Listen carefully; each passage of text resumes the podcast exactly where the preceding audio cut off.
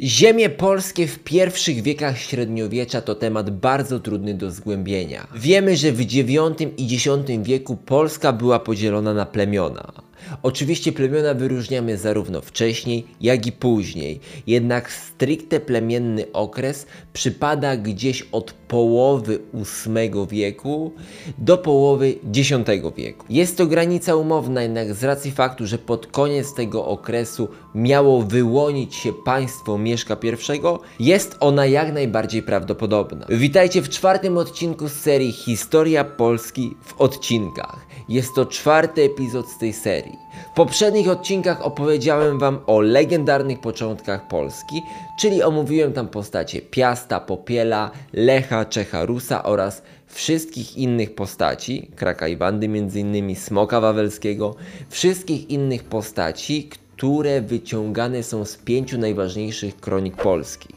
Koniecznie zapoznajcie się z tym materiałem, jeżeli go nie widzieliście. Opowiedziałem tam również, co miał na myśli Wincenty Kadubek, kiedy pisał o Imperium Lechitów, o Imperium Polski. Koniecznie obejrzyjcie ten film po tym odcinku. Mam nadzieję, że raz na zawsze wyjaśniłem, co tak naprawdę mistrz Wincenty miał na myśli. W drugim odcinku serii opowiedziałem Wam o polskich plemionach, o tych plemionach, które są poświadczone w źródłach oraz odpowiedziałem na pytanie dlaczego Mazowszanie czy Pomorzanie nie są w tych źródłach wymienieni, przynajmniej jeżeli mówimy o wczesnym średniowieczu. W trzecim odcinku opowiedziałem Wam czym mogło być tak zwane państwo Polan i przedstawiłem najróżniejsze teorie dotyczące tego, jak państwo pierwszych piastów, jeszcze tych przed Mieszkiem I powstało. Omówiłem w tym materiale m.in. teorię ewolucyjną, teorię Wielkich Moraw i teorię wikińską. W dzisiejszym materiale opowiem Wam o tym, jak się żyło w plemieniu słowiańskim, czyli o tym, jak żyli Słowianie na co dzień, w co wierzyli, jak wyglądały ich zaślubiny, jak wyglądała władza oraz powstawanie państw, oraz jak wyglądało pierwsze prawo oraz pierwsza gospodarka. Nie zabraknie wątków kontrowersyjnych, takich jak na przykład handel niewolnikami. Jest to czwarty odcinek chronologiczny, może nie jakoś bardzo chronologiczny, ale wątki społeczne są bardzo ważne, abyście w pełni zrozumieli całą epokę wczesnopiastowską, a to o niej jest właśnie pierwszy sezon mojej serii. Ten film to próba oświetlenia mroków Polski wczesnopiastowskiej, Polski słowiańskiej na tyle, na ile się da. Musimy zdawać sobie sprawę, że z racji skąpości źródeł, a w zasadzie bardzo często po prostu ich braku, musimy polegać na rekonstrukcji oraz na dokumentach z XI, XII, XIII i późniejszych wieku. Ten film to ostatni odcinek przed tak zwaną właściwą historią Polski, czyli przed rządami Mieszka I, o którym będą opowiadały kolejne odcinki mojej nowej serii. Jeżeli jesteście tutaj nowi, oglądajcie filmy w playliście, bowiem ktoś, kto wejdzie na mój kanał rok czy dwa lata po premierze, będzie miał do nadrobienia dużo, dużo więcej odcinków. Warto zatem oglądać to po kolei, żeby zyskać cały obraz historii Polski. Na razie, jak wspomniałem, zrealizowany jest pierwszy sezon, pierwsze 10 odcinków, ale zobaczymy co dalej. Myślę, że ta historia ma przed sobą długą przyszłość. Nim zaczniemy, mała prośba, zostaw pod tym filmem łapkę oraz komentarz. Dla statystyk takie gesty uwielbia algorytm YouTube'a i dzięki nim moje filmy mogą docierać do szerszej publiczności. Zostaw także suba z dzwonkiem po to, aby nie ominęła Cię żadna z premier na moim kanale. To tyle tytułem wstępu. Zaczynajmy dzisiejszą opowieść. Przenieśmy się do IX-X wieku na tereny krainy, która później zostanie nazwana Polską.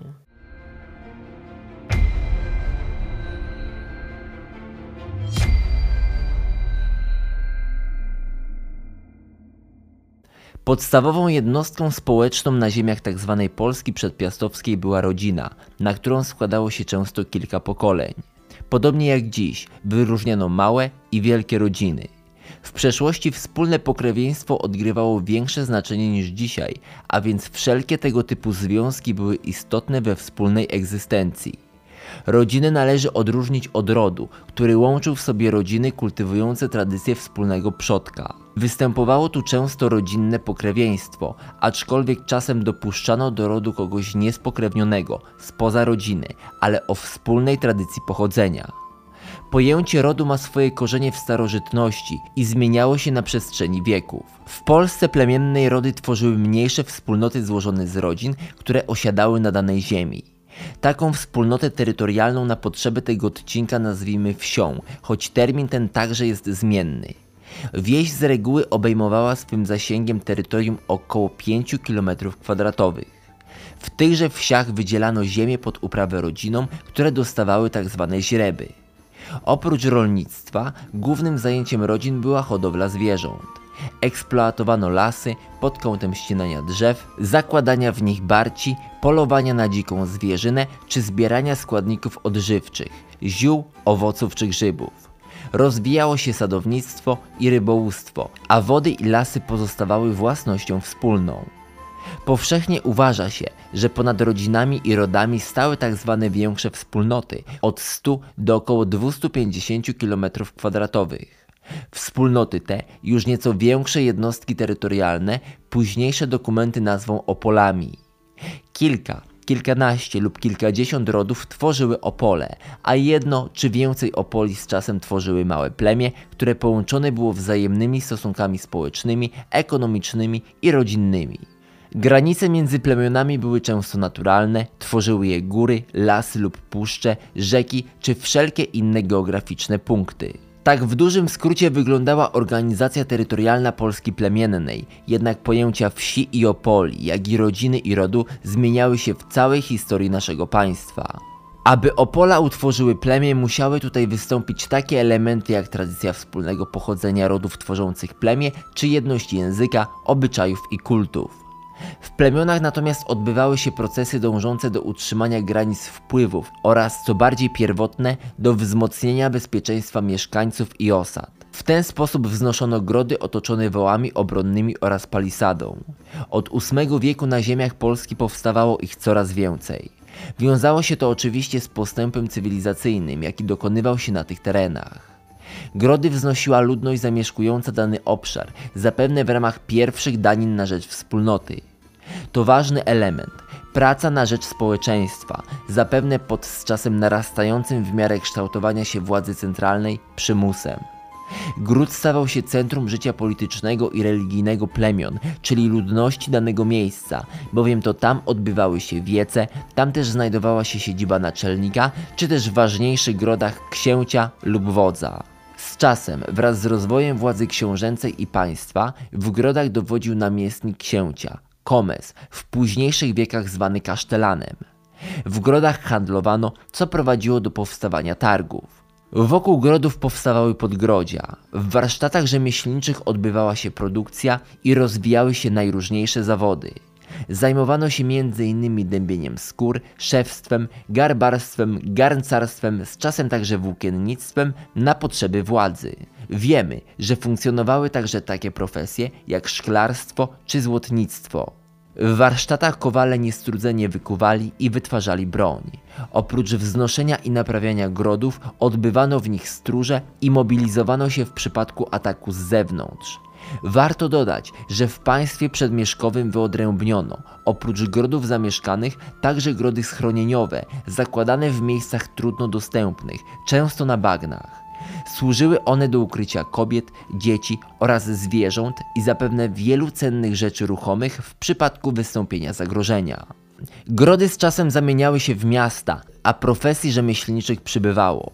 Warto wspomnieć, że początkowo drewniane grody z ziemnymi fortyfikacjami ewoluowały w grody drewniano-kamienne. Na przykład w IX wieku znane już były wały z licowaniem kamiennym, jednak budownictwo kamienne to znak rozpoznawczy późniejszych czasów, a techniki wznoszenia grodów zmieniały się na przestrzeni wieków. Warto jednak pamiętać, że kamienia używano na długo przed rządami Kazimierza Wielkiego, a słynnego przysłowia o zastaniu przez niego Polski drewnianej, a zostawieniu murowanej nie należy rozumieć dosłownie. Sztuka przedromańska, charakteryzująca się kamiennymi budowlami kościołów i pałaców władców, przywędrowała do Polski wraz z chrześcijaństwem, a może i nawet chwilę wcześniej. Kształtowały się pierwsze formy ustrojowe oraz powstawały struktury polityczne.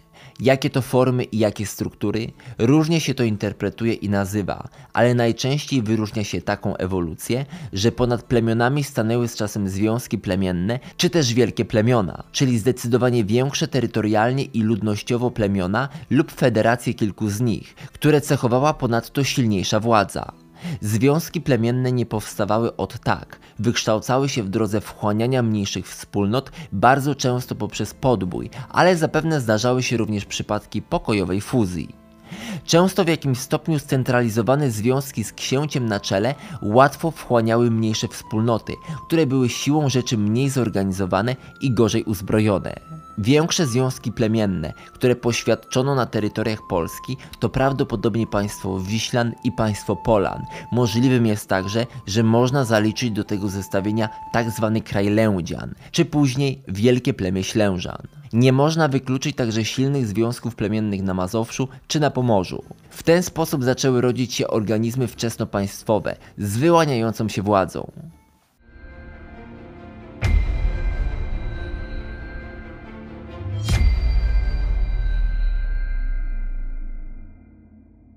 O władzy w plemionach zamieszkujących tereny późniejszej Polski nie wiemy zbyt wiele, dlatego musimy je czerpać na zasadzie analogii od innych ludów, m.in. od Rusinów, Obodrzyców, Wieletów czy Skandynawów. Podobieństwa zwyczajów potwierdzają jeszcze wcześniejsze źródła historyczne, m.in. podanie Tacyta o zwyczajach Germanów, które podkreśla na przykład rolę starszyzny w wiecach plemiennych. Listy papieskie do władcy Wielkich Moraw Świętopełka, wspominające Radę Możnych, również stanowią ciekawe i bardzo ważne źródło w tej sprawie. W zależności od czasu, rozmiaru i siły plemienia, różne były organy jego władzy. Co ciekawe, w jednym plemieniu mogły się mieszać elementy tego, co my nazywamy ustrojami, od demokracji do władzy absolutnej. Wszystko zależało od sytuacji, charakteru i wielkości plemienia. Wiemy, że podstawową formą polityczną we wspólnotach był wiec, czyli zebranie mieszkańców w celu przedyskutowania tego, co w trawie piszczy i co w puszczy wyje. Wiec złożony był najczęściej z ogółu mieszkańców lub z przedstawicieli danych rodów i wydaje się, że tworzyli go mężczyźni bez udziału kobiet, choć mogło być gdzieniegdzie zgoła inaczej. Powszechnie uznaje się, że na wiecach mieliśmy do czynienia z demokracją bezpośrednią, bowiem na zebraniu hulajdusza wszyscy głosują i wszyscy mogą zabrać głos.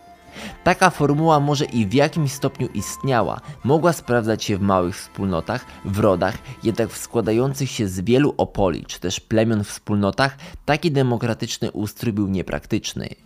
Większe wspólnoty sprzyjały silniejszym jednostkom skupiającym władzę w swoich rękach. Wiemy, że zarówno w rodach, jak i później w opolach i w końcu w plemionach istniała oprócz instytucji wiecu także Rada Starszych, czyli po prostu starszyzna, złożona najczęściej z mężczyzn w sile wieku i o wysokim prestiżu, prawdopodobnie decydowała o sprawach wspólnoty. Wydaje się, że starszyznę tworzyli mężczyźni zdolni do noszenia broni. Można powiedzieć, że to ze starszyzny plemiennej z czasem w państwie Piastów wyłoni się klasa możnowładców. Możliwe, że starszyznę w państwie Polan czy Wiślan tworzyli przedstawiciele plemion wchodzących w skład państwa, możliwe, że także i wojownicy. Rolą ludu uczestniczącego w wiecu była akceptacja lub odrzucenie pomysłów i wniosków starszyzny, jednak raczej to głos elity, czyli Rady Starszych, był decydujący. Wydaje się zatem, że im większe plemię, tym mniej demokracji. I w ten sposób upatrujmy podziału władzy w plemionach słowiańskich wiec, czyli lud, i starszyzna, czyli grupa trzymająca władzę.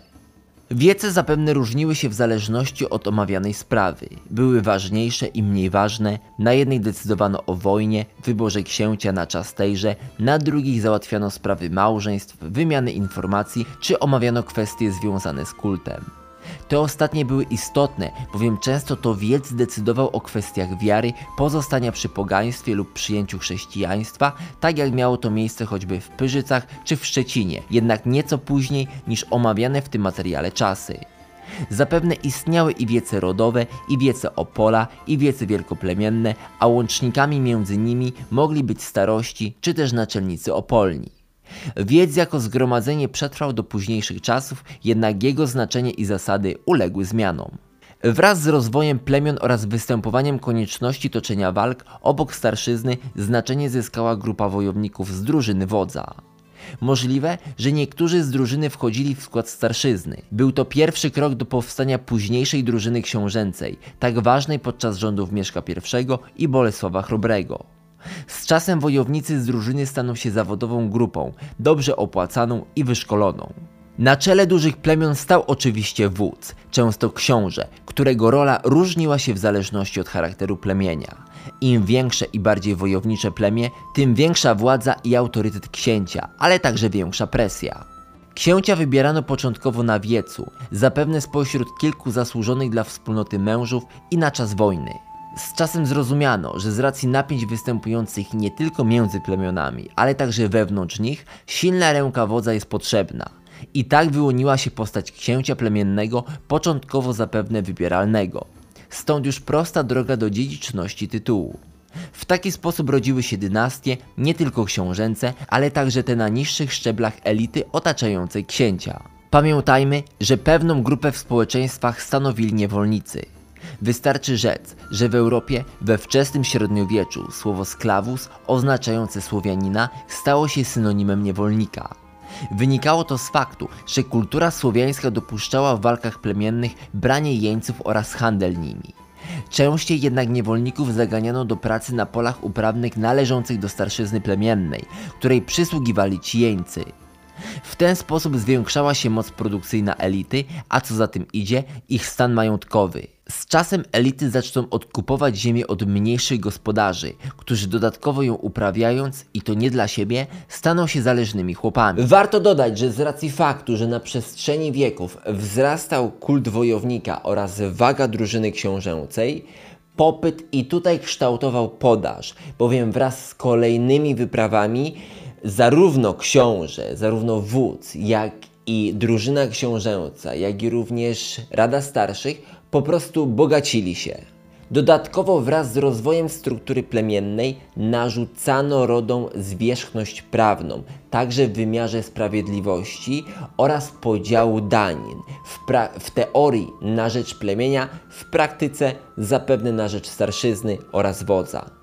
To prowadziło w konsekwencji do jeszcze powolnych, ale już powstających różnic społecznych. Podział klasowy społeczeństwa w Polsce to temat na osobny film, ale śmiało możemy się go dopatrywać już w IX i X wieku. W opisie jako bonus podrzucę źródła oraz książki, które rozszerzają ten wątek.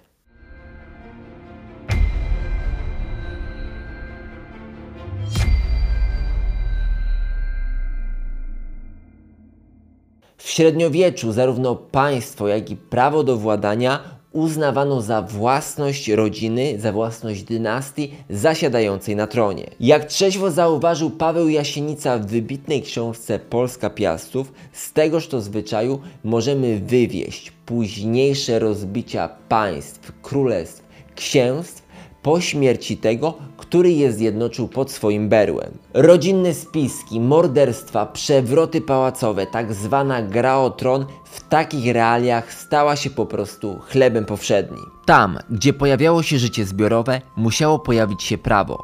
Jest to jednak bardzo delikatny wątek. Oczywiście pierwsze zawsze jest prawo zwyczajowe dla danego regionu, kultury i społeczeństwa. Wiemy również z późniejszych dokumentów, że na wczesnych etapach Polski plemiennej mogło istnieć prawo własności ziemi uprawnej, które nie było jednolite i różniło się w zależności od czasu i miejsca. Ziemia najczęściej należała do rodziny, która ją uprawiała, a więc mogła występować dziedziczność, stąd ojcowizna. Członkowie rodziny partycypowali w prawie własności. Niektórzy podnoszą argument, że z takiego prawa własności wykształciło się tzw. Tak prawo bliższości, które dawało członkowi rodziny prawo pierwokupu części ziemi pozostającej własnością indywidualną, czy opierającej się na nim prawo retraktu, dającym krewnym kompetencje do odkupienia majątku rodzinnego sprzedanego przez innych członków rodziny. Są to jednak nieco późniejsze czasy. Nie ma jednak wątpliwości, że późniejsze polskie prawo bierze swe dziedzictwo w dużej mierze z Polski plemiennej. Wystarczy spojrzeć na późniejsze dokumenty. Przykładowo, jeszcze w XV wieku starcy opolni byli powoływani do określenia prawidłowego przebiegu granic między wsiami. W innej sytuacji, w przypadku popełnienia przestępstwa, przed wymiarem sprawiedliwości odpowiadało Opole, na którym miało miejsce zdarzenie.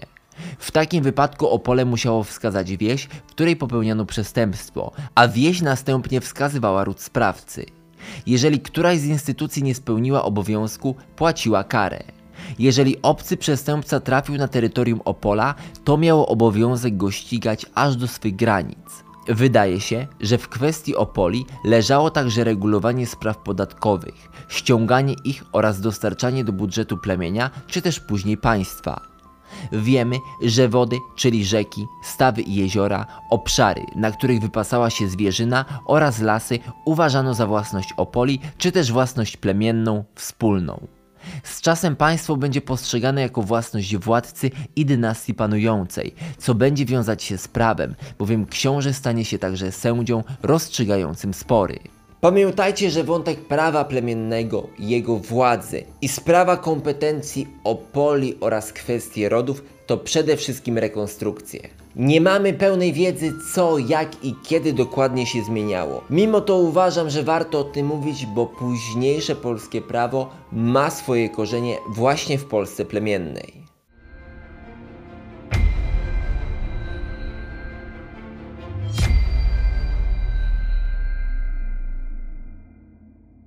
Małżeństwo wśród Słowian we wczesnym średniowieczu nazywano swadźbą.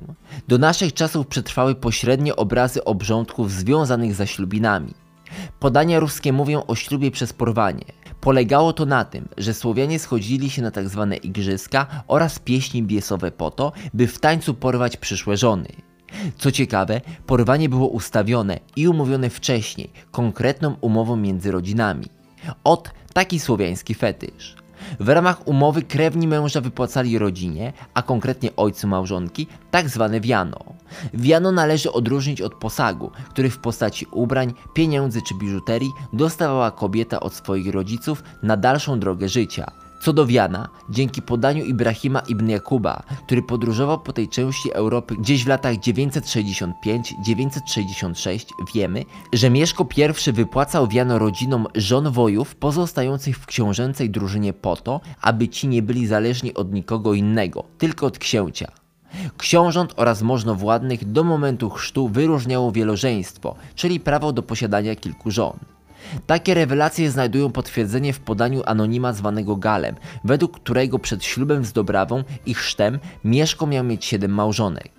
Zabawnym faktem pozostaje, że widocznie znając chuć tutejszych mężczyzn, Kościół przychylniej patrzył na słowiańskie kraje pod kątem obyczajności w kwestii rozwodów i ponownych zaślubin słowiańskich władców.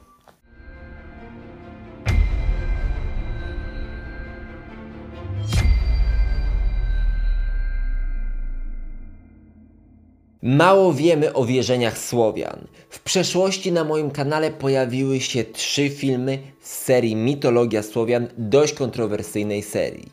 Pozwólcie, że zamknę zarówno tamte serie, jak i cały wątek mitologii Słowian w tym rozdziale.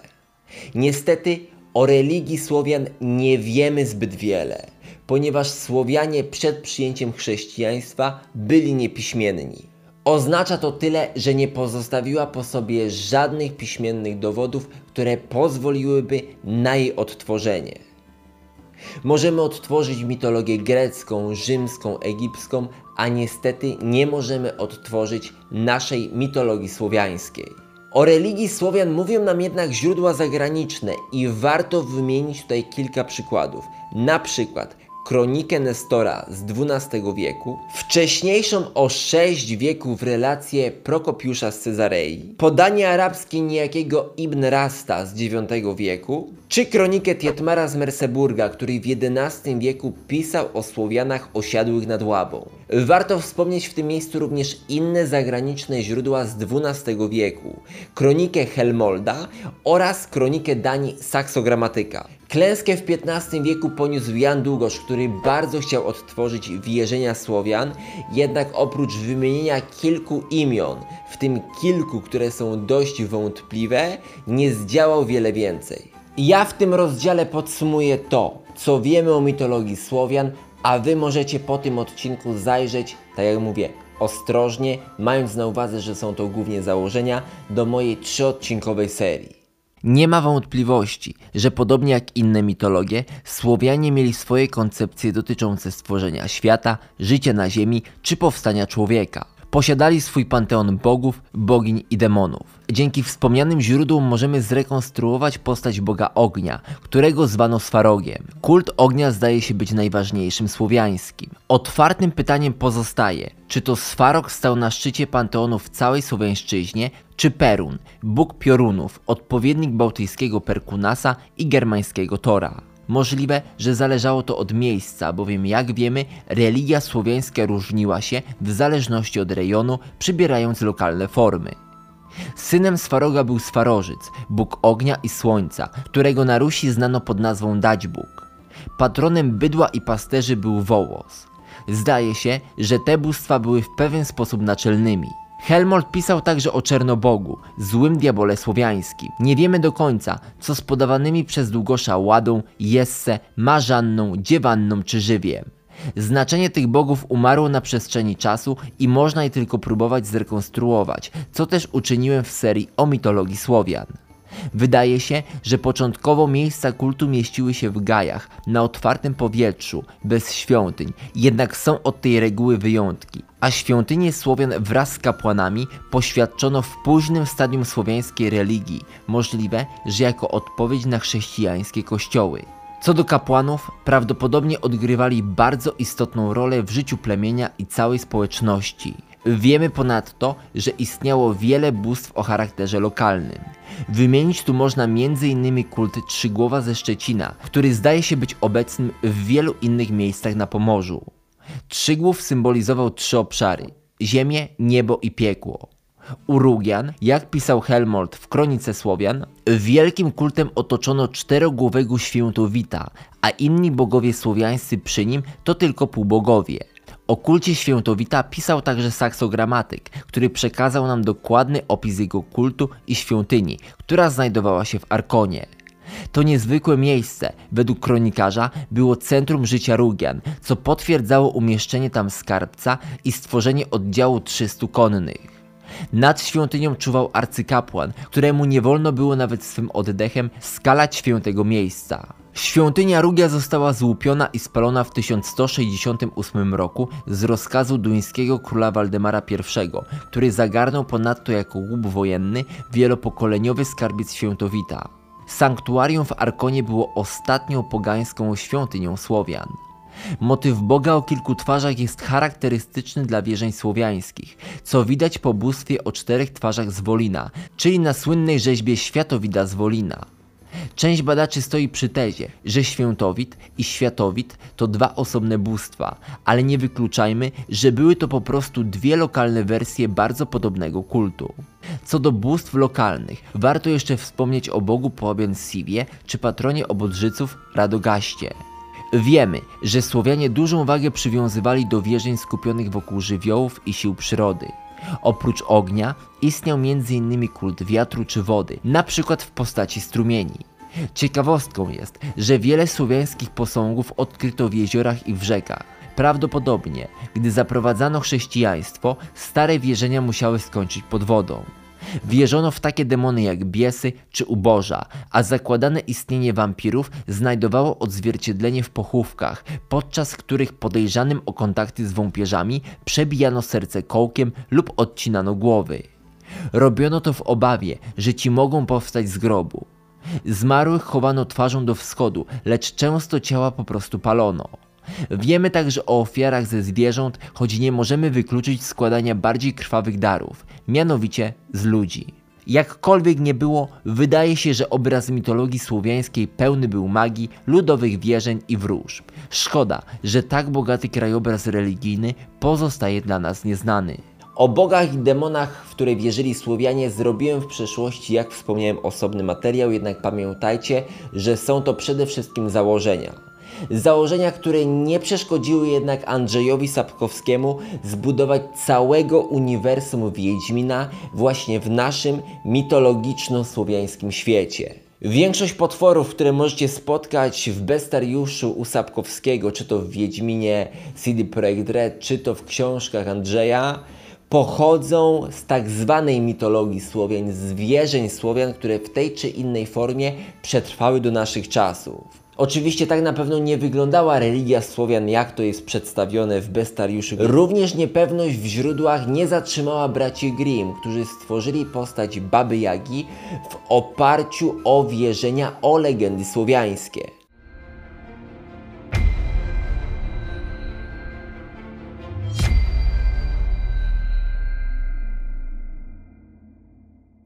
Warto pokrótce zastanowić się, gdzie jest granica między plemieniem a państwem.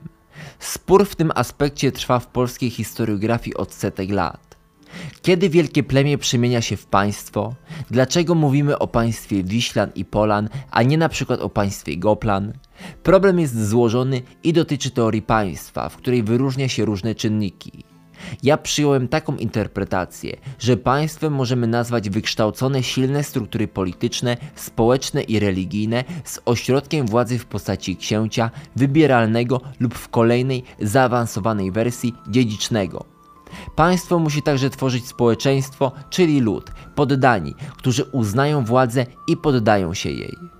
Oprócz księcia istnieją także inne organy, jak na przykład starszyzna. Istnieją struktury wojskowe, które zapewniają bezpieczeństwo w przypadku ataku z zewnątrz i stanowią konieczny warunek udanych wypadów łupieszczych. W państwie powinno być także prawo. Poza tym, rolą państwa jest obrona poddanych przed chaosem oraz najazdami innych wrogich państw czy plemion. Rolnictwo, wytwarzanie różnych produktów przez rzemieślników, praca dla wspólnego dobra, np. przy stawianiu grodów czy wydobywaniu soli, system danin na rzecz władzy, czy też akumulacja dóbr materialnych pochodzących np. z handlu, to najważniejsze z czynników kształtujących państwo. Z plemienia do państwa daleka droga, jednak wydaje się, że państwo Polan spełniało większość z tych warunków. Podobnie mogło być u Wiślan. Niestety nie wiemy co z innymi plemionami i z racji, że państwo Polan i państwo Wiślan, może trochę kraj Lędzian, wybijają się w źródłach ponad inne, powszechnie uznaje się, że jakieś twory państwowe, szczególnie u Polan, istniały. W tej serii będziecie ze mną śledzić dokładną ewolucję państwa polskiego. Możecie się ze mną zgadzać bądź nie, dlatego koniecznie napiszcie w komentarzach, co wy o tym sądzicie. Kulturalna dyskusja jest zawsze potrzebna, także czekam na wasze głosy.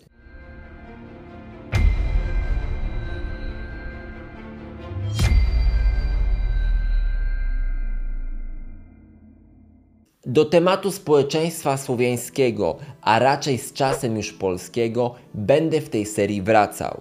Bowiem to od wczesnych wieków plemiennych możemy upatrywać procesów, które doprowadziły do wykształcenia się narodu polskiego. Nie stawiajcie jednak znaku równości między tymi pojęciami. Najpierw w plemionach było poczucie jakiejś jedności etnicznej, Później za panowania Mieszka I i Bolesława Chrobrego mogliśmy mówić o pewnej jedności politycznej, o wspólnym celu. Dopiero później w XI-XII i dalej w tych wiekach możemy mówić o rodzeniu się, o powstawaniu tożsamości narodowej. Każdy z tych tematów to materiał na osobną opowieść. Ja opowiedziałem Wam o tym, jak to wyglądało w Polsce plemiennej. Z czasem podziały klasowe na duchowieństwo, możnowładztwo, księcia i chłopów staną się wyraźniejsze. To był ostatni film stricte plemienny. Czas na losy państwa gnieźnieńskiego, które powszechnie uznaje się za kontynuację państwa Polan.